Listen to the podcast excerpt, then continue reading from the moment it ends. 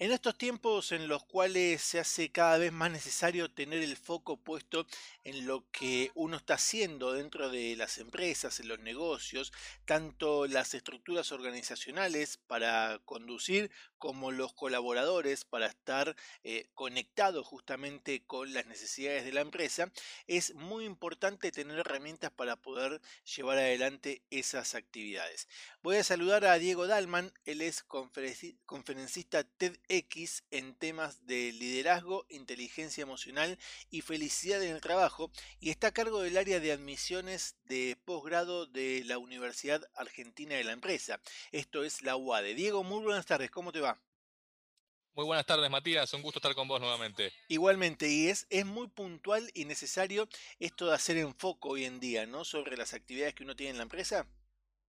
Por supuesto, por supuesto, Matías, por una, sencilla razón que es de gran interés para las empresas. Las empresas todas quieren que, los, que sus clientes estén contentos y, ganar dinero, obviamente, para, seguir existiendo.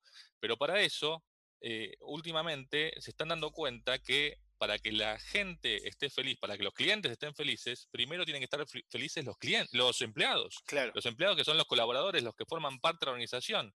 Porque si los que forman parte de la organización no están bien, no están contentos, no están felices, generalmente el cliente paga las consecuencias y terminas vendiendo menos. Y vos estás trabajando en eso, ¿no?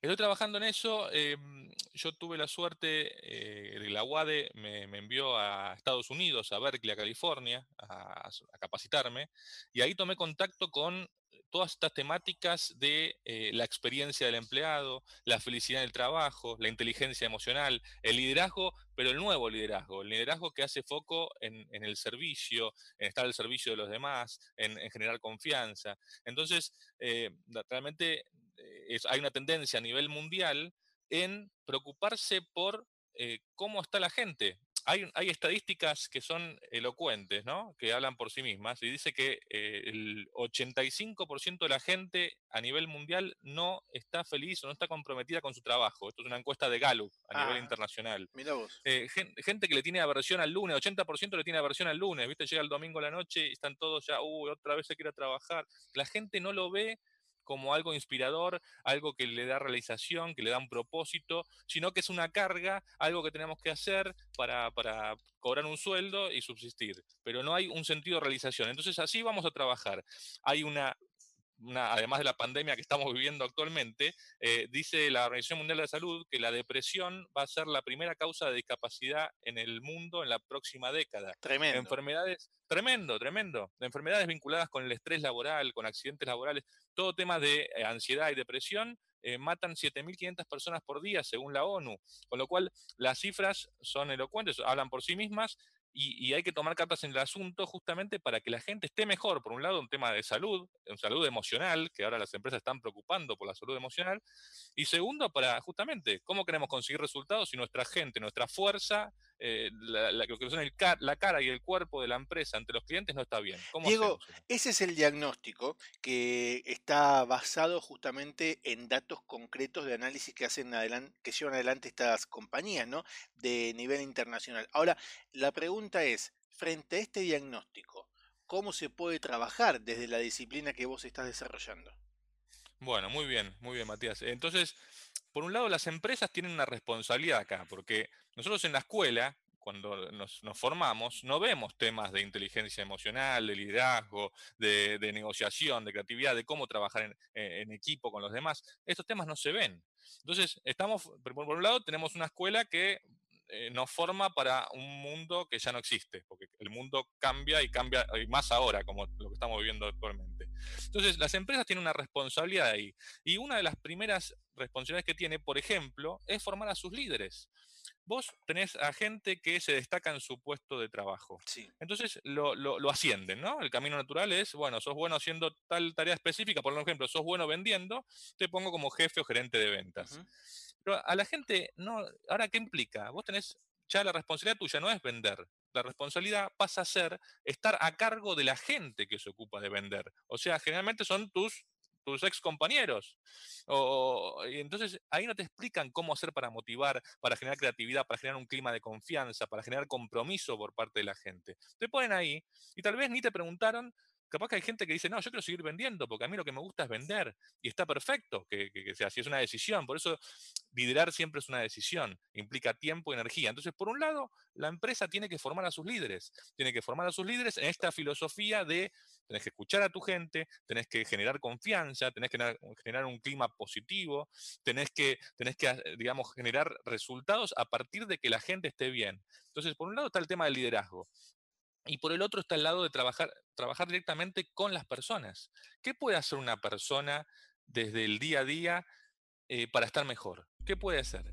Entonces, ¿conocemos realmente cuáles son las fortalezas de nuestra gente? ¿Qué es lo que hace mejor? Claro. Ahí entra a trabajar también lo que es la inteligencia emocional, el autoconocimiento, el, liderarse uno mismo. Entonces, si yo conozco que, tengo gente que es buena en, hablando con la gente, es buena con, en la inteligencia social, eh, comunicándose con los demás, y la tengo en un sector donde no tiene interacción con el cliente, no tiene interacción con nadie ahí me estoy equivocando. Entonces, primero, se han hecho estudios también, test de fortalezas que se han hecho en, empresas, por ejemplo, en un supermercado en Estados Unidos, donde eh, hay una empacadora que es la, persona que mete la mercadería en las bolsas, ¿no? Bien rutinaria, una tarea bien aburrida, y obviamente la persona estaba totalmente, no estaba comprometida con lo que estaba haciendo, y detectaron en este test de fortalezas que una de sus fortalezas justamente era la inteligencia social, hablar con la gente. Entonces dijeron, bueno, ahora además de poner la mercadería en las bolsas, vas a interactuar con la gente, vas a hacer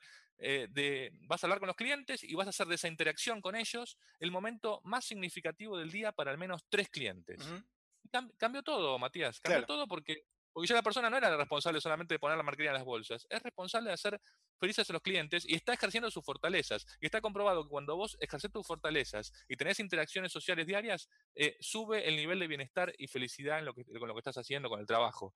Con lo cual, hay pequeñas cosas que las empresas pueden hacer desde el liderazgo, desde la inteligencia emocional y capacitar a sus empleados para que la gente esté mejor y tenga mejores resultados. Diego, finalmente, y agradeciéndote por este tiempo y este contacto, esto que estamos charlando, que estamos compartiendo, ¿es aplicable a empresas de todas dimensiones, de toda escala o solamente para las corporaciones? Por supuesto, Matías, muy buena pregunta. Es, es aplicable a todo tipo de empresas. Y justamente cuando las empresas son más chicas, más chances hay de poder aplicar esto mejor porque ahí es donde más cerca estás de la gente. Ahí el secreto siempre es dedicarle tiempo y energía a tu gente. Tenés que juntarte con tu gente, tenés que tener en cuenta que la gente viene con esta carga emocional. Hay gente que tiene problemas, eh, que viene con el problemas de, en su casa, que se peleó con la pareja, que tiene un familiar enfermo, que tiene un diagnóstico que le cambió la vida.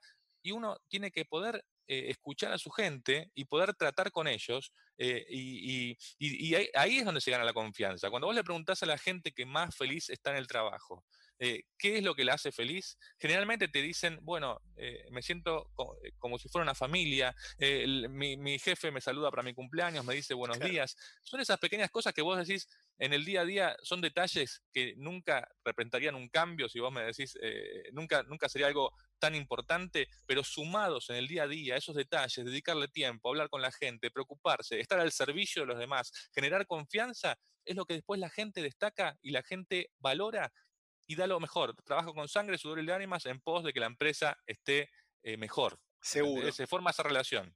Seguro. Diego, te agradecemos mucho por este contacto. Obviamente que eh, te voy a volver a llamar para que sigamos hablando de estos temas porque me parece que, como vos dijiste, son los temas que vienen después de que las aguas bajen, que la pandemia se escurra. Me parece que esto va a ser parte de las consecuencias que va a dejar y que va a haber que abordar con una mirada interdisciplinaria y, por supuesto, también enfocada en los especialistas. Así que no va a ser la primera y última charla.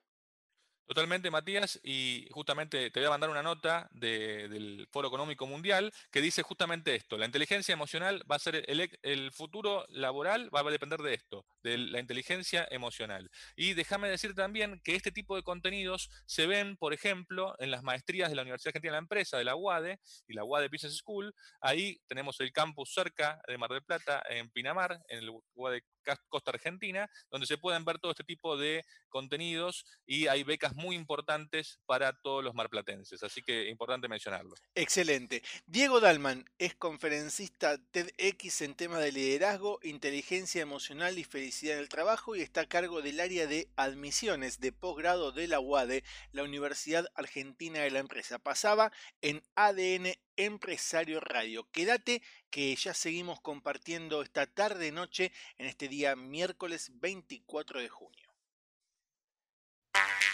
Contanos lo que pasa en tu empresa. Lanzamiento de productos, presentaciones de marcas, jornadas de capacitación empresarial, desarrollo de nuevos mercados.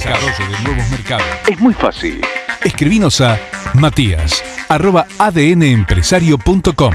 Contactate con nosotros. Contactate con nosotros.